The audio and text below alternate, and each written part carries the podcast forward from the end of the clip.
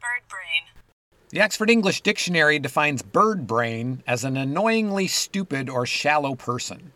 Other definitions include words like foolish and scatterbrained, but to think that birds are stupid is a mistake and an insult to birds. A lot of birds, particularly those in the corvid family, which includes crows, ravens, and blue jays, are actually incredibly smart, showing intelligence that is equal to great apes and really not that far behind us humans.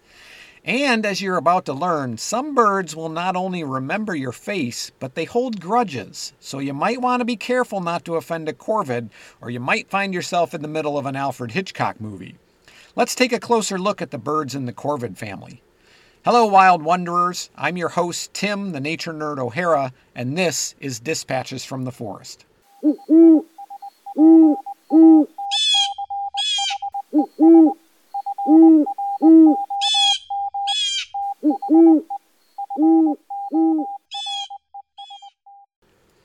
So today I'm talking about the birds in the corvid family, more commonly called the crow family. There's about 120 species that fall into this family, and they're some of the smartest birds on the planet. Now, if you're an avid bird watcher or a bird snob, you probably don't get real excited about spotting most corvids. Maybe if they had a pretty song, it would be different, but as you're going to hear, that's not really what corvids are known for. In fact, generally they're kind of loud and obnoxious, which, to be honest, just makes me like them more. Although corvids won't sing you to sleep, it's just the opposite. They would make really good alarm clocks. They make up for it by being incredibly intelligent and bold. They're a fascinating group of birds. Today I'm going to focus on just a few of the corvid species, some of the more common ones, and by the end of this podcast, I think you'll hesitate before you call someone a Bird brain. Generally speaking, members of the corvid family are medium to large in size with strong beaks and feet. They tend to be opportunistic eaters. They're omnivores. They'll eat seeds, berries, fruit, carrion, small mammals, insects, in addition to sometimes eating the eggs or nestlings of other birds. As you can imagine, this habit has led them to, at best, being disliked by a lot of people, and at worst, being hunted and trapped. The way I see it, fish gotta swim, birds gotta eat. It's the circle of life, it's just nature being nature. Let's start with the Clark's nutcracker. This bird was first observed in 1805 by William Clark, yeah, of Lewis and Clark fame. It was actually one of the few live specimens brought back by the expedition. The Clark's nutcracker has a pale gray body and black wings and is about the same size as its cousin, the blue jay. Its call is similar to a blue jay's also. Now, these are mountain birds, specifically the Rocky Mountains, and they're closely associated with species of pine trees that produce large seeds at altitudes of between 3 and 10,000 feet. Like other corvids, Clark's nutcrackers are omnivores, but they subsist primarily on pine nuts. They have a pouch under their tongue capable of holding between 50 and 150 seeds, depending on the size of the seed, and that lets them transport seeds more easily. During the summer, they collect and store seeds, mainly in the ground, in caches that average between three and four seeds. Now, over a single season, one bird may cache as many as 98,000 seeds. Now, I'm no mathematician, but at three to four seeds per cache, that equals somewhere between 24,000 and 32,000 caches. Now, what makes the Clark's Nutcracker remarkable is that they remember where all of these caches are, even nine months later, and even when they're buried under several feet of snow. I'm lucky if I can remember where I just set my phone down five minutes ago. Now, like most animals that cache food for the winter, Clark's nutcrackers routinely store more than they need, and this is an insurance policy against loss to other animals. Any seeds that are not retrieved have a good chance of germinating and thus help maintain the habitat that the Clark's nutcracker depends on. If you spend any time west of the Mississippi River, the black billed magpie might be familiar to you.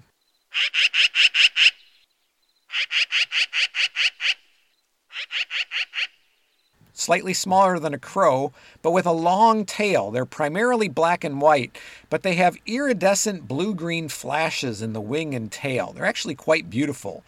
Black-billed magpies prefer open habitat with clumps of trees, and that means they've adapted well to both rural farmlands and suburban areas.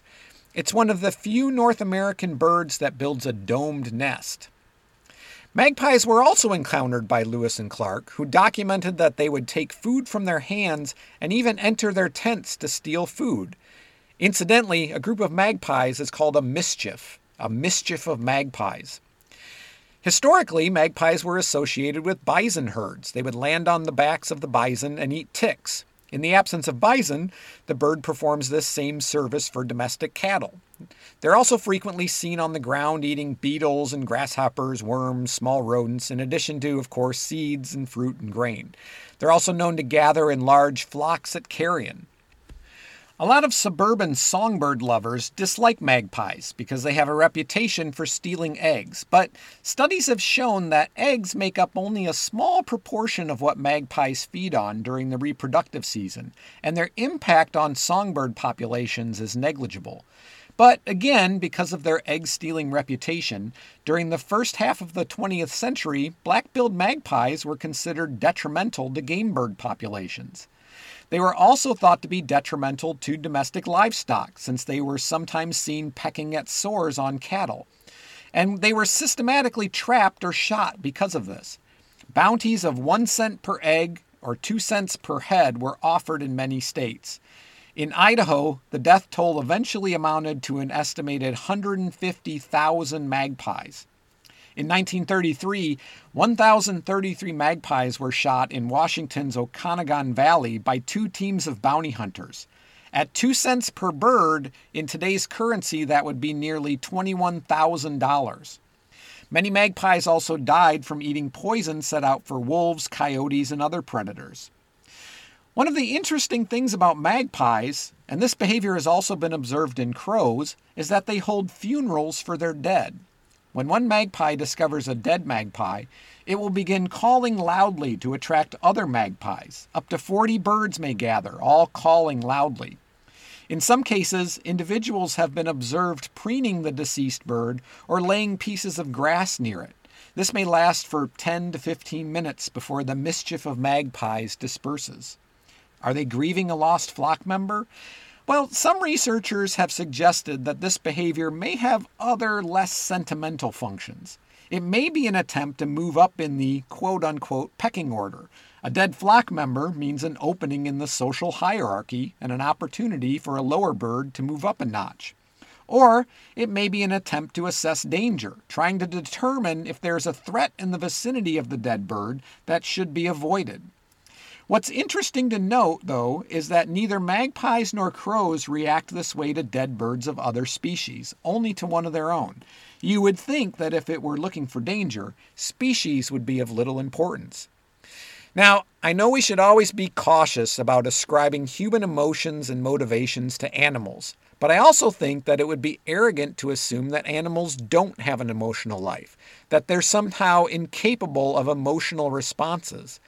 It has been shown that many corvids and other birds, like parrots, have intelligence and reasoning skills on par with great apes, so why not emotions too? Ultimately, I guess the real question is does it matter why they gather? Whether to assess potential danger, evaluate a social void, or mourn the loss of one of their own, any one of these reasons highlights the intelligence of these birds. Once upon a midnight dreary, while I pondered weak and weary, over many a quaint and curious volume of forgotten lore. While I nodded, nearly napping, suddenly there came a tapping, as of someone gently rapping, rapping at my chamber door. "'Tis some visitor," I muttered, tapping at my chamber door. Only this, and nothing more. Hopefully you recognize the opening verse of Edgar Allan's famous poem, The Raven. Poe's poem seems to set the tone for our image of the raven. Then this ebony bird beguiling my sad fancy into smiling, By the grave and stern decorum of the countenance it wore. Though thy crest be shorn and shaven, thou, I said, art sure no craven, Ghastly grim and ancient raven wandering from the nightly shore. Tell me what thy lordly name is on the night's Plutonian shore. Quoth the raven, Nevermore.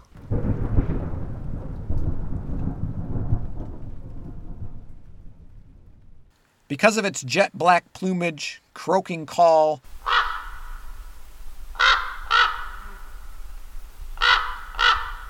and diet that's heavily carrion, the raven is often associated with loss and ill omen.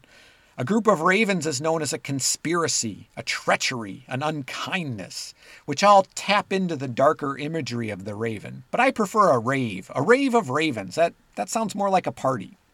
In Poe's poem, the raven symbolizes the narrator's grief over the loss of his love, Lenore. As a talking bird, the raven also represents prophecy and insight. Ravens feature prominently in many Native American myths, generally appearing as a creator or trickster. In Norse mythology, Odin was associated with ravens. The raven's brain is one of the largest of any bird in relation to its body size. They display an aptitude for problem solving as well as other cognitive processes such as imitation and insight. Biologists and linguists have argued that ravens are one of only four known animals who have demonstrated displacement, the capacity to communicate about objects or events that are distant in space or time from the communication. The other three animals that have demonstrated displacement are bees, ants, and humans. For example, subadult ravens roost together at night, but usually forage alone during the day. But if one discovers a large carcass being guarded by a pair of adult ravens, the unmated raven will return to the roost and tell the others. The next day, a flock of unmated ravens will fly to the carcass and chase off the adults. Linguists say that displacement, this ability to communicate about distant objects or events, may have been the most important event in the evolution of human language, and ravens are the only other vertebrate that we know of to share this ability with us humans. An experiment designed to evaluate insight and problem solving in ravens involved a piece of meat attached to a string hanging from a perch. To reach the food, the bird needed to stand on the perch, pull the string up a little at a time, and step on the loops to gradually shorten the string. Four out of five ravens eventually succeeded, and the transition from no success, meaning ignoring the food or just yanking at the string, to consistently pulling up the meat occurred with no demonstrable trial and error learning, which implies that the ravens can encounter a novel problem and devise a solution. Again, the ravens' aptitude for problem solving individually and learning from each other demonstrates a flexible capacity for intelligent insight that's unusual among non human animals. In the wild, ravens have been observed calling wolves to the site of dead animals. The wolves open the carcass, which leaves the scraps more accessible to the birds. They watch where other ravens bury their food and remember the location of each other's food caches so they can steal from them. This type of theft occurs so regularly that ravens will fly extra distances from a food source to find a better hiding place. They've also been observed pretending to make a cache without actually depositing the food, presumably to deceive any other raven that might be looking.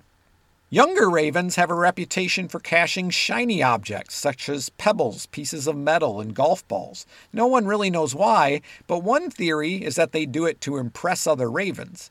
Other research indicates that juvenile ravens are deeply curious about all new things and that they retain an attraction to bright, round objects because they resemble bird eggs. Juvenile ravens are also among the most playful of bird species. Ravens are known for spectacular aerobatic displays, such as flying in loops or interlocking talons with, with each other in flight. They've been observed sliding down snowbanks, apparently just for fun, something many of us can relate to. Heck, I'm 50 years old and I still enjoy sledding after a good snowfall. They even engage in games with other species like wolves. In his book of Wolves and Men, author Barry Lopez talks about how ravens will often pester a resting wolf until it chases it, the raven staying just out of the wolf's reach, which appears to be a game enjoyed by both species. He calls it raven tag. Ravens are also one of only a few wild animals who make their own toys. They've been observed breaking off twigs and playing with them socially. Now, you probably already know that a group of crows is known as a murder, a murder of crows. Now, this moniker dates back to medieval times when crows feasted on dead soldiers lying in battlefields. Kind of a brutal image and kind of unfair because it clearly wasn't the crows doing the killing. Like ravens, in Native American mythology, intelligence is usually the prominent feature of the crow, and it's a reputation they come by honestly. The American crow is one of only a few species of bird that has been observed not only using tools to obtain food, but modifying tools. According to some studies, crows have the intelligence of a seven year old.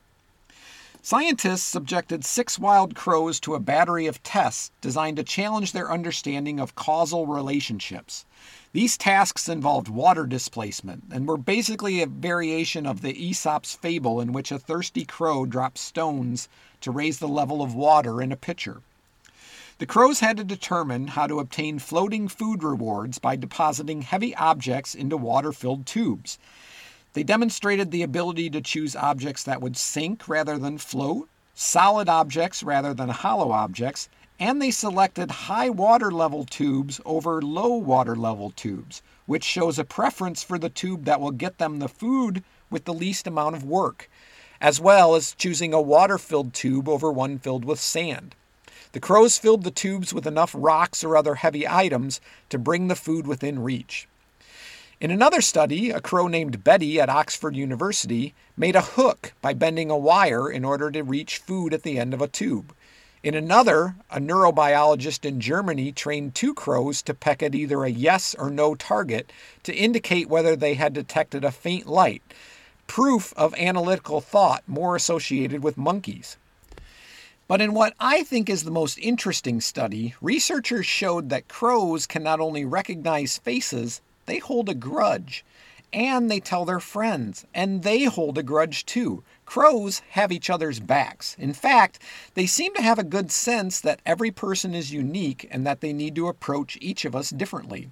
So here's how it went down. In 2006, pairs of researchers netted, banded, and released seven wild crows.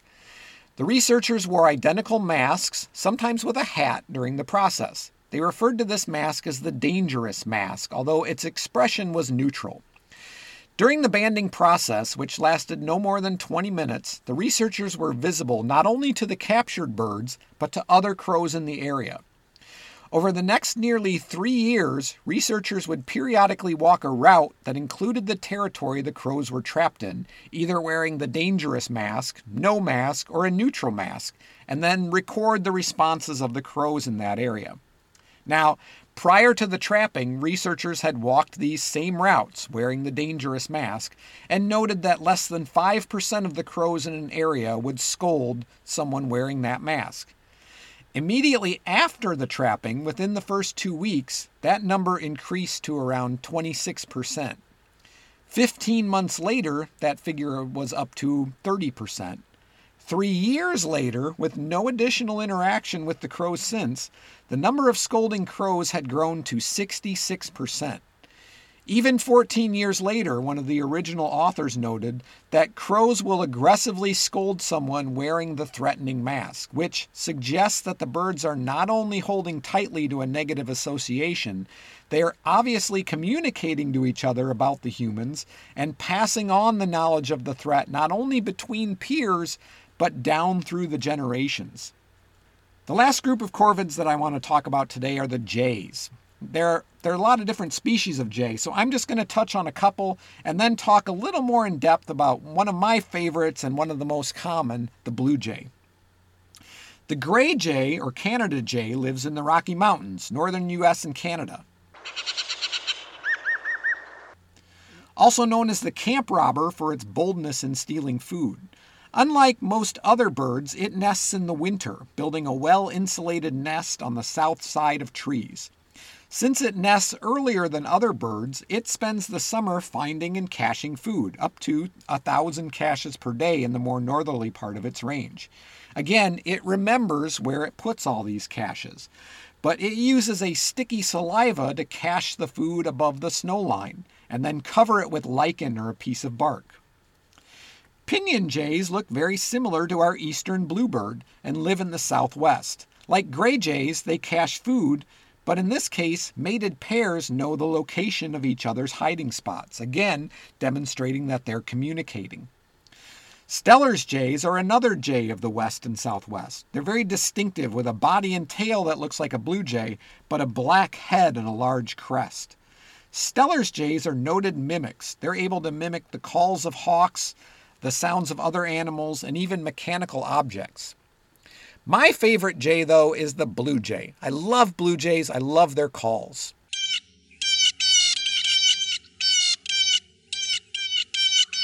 There's just something about that call that sounds like the wild. I think untamed is a great way to describe it. Even sitting in my backyard, hearing blue jays makes me feel like I'm in the wilderness. I think of blue jays as the tattletales of the forest. They, along with other corvids like crows and magpies, will mob other birds or predators. They'll gather in a group around it and make a whole lot of noise. In fact, a group of blue jays is known as a band, a party, a cast, or a scold, a scold of blue jays. If you hear a scold of blue jays and take the time to track them down, they will usually reveal something else of interest an owl, a hawk, or some other predator. When we lived in Wyoming, magpies and blue jays would mob the local owls, sometimes in the trees right next to our house. They would also mob our cats when they sat in the open window on a nice day. Now, completely unrelated to their intelligence, but a fun fact I like to share about blue jays is that they're not, in fact, blue. Now, I know what you're thinking. You're thinking that I'm either a damn dirty liar or completely delusional because not only can you plainly see that a blue jay is blue, it even has blue right in its name. But when I say it's not blue, what I mean is that there's no blue pigment in a blue jay's feathers. And actually, this is true for any blue feather. The blue color that we see is a result of the way the light reflects off the inner structure of the feather.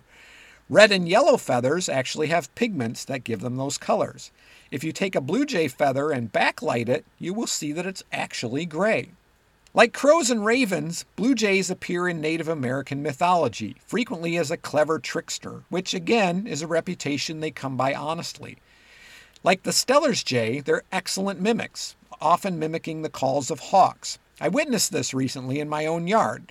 I have red shouldered hawks in my woods, and one morning I heard one calling nearby. But when I finally tracked down the source, what I found was a blue jay sitting in the top of a tree doing a near perfect imitation. Now, sometimes they do this as a warning to other birds that there's a hawk nearby, and sometimes they seem to do this as a trick. If other birds think there's a hawk in the area, they may go elsewhere, which leaves the blue jay and all the food for itself.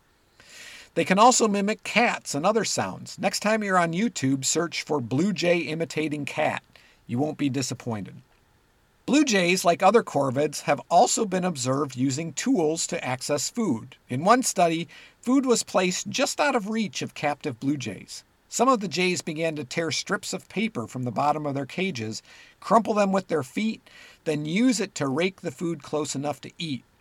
The same birds also made use of other items like paper clips, bag ties, feathers, or pieces of straw to accomplish the same thing. What's amazing, though, is that other jays in the captive colony learned how to do the same thing just by watching. Well, band of wild wanderers, this brings us to the end of this episode. So remember, be extra nice to crows, and the next time someone calls you a bird brain, tell them thanks. Birds are pretty smart after all. Thanks for listening. Don't forget to leave a like and follow so you'll be notified when new episodes come out. Also, remember that if you're enjoying Dispatches from the Forest, you can support the podcast by heading over to our Patreon page, patreon.com forward slash Dispatches from the Forest, and becoming a patron. And if you have a message for me, I can be reached by email at dispatchesfromtheforest at gmail.com. I'm your host, Tim the Nature Nerd O'Hara, reminding you to go outside and get dirty.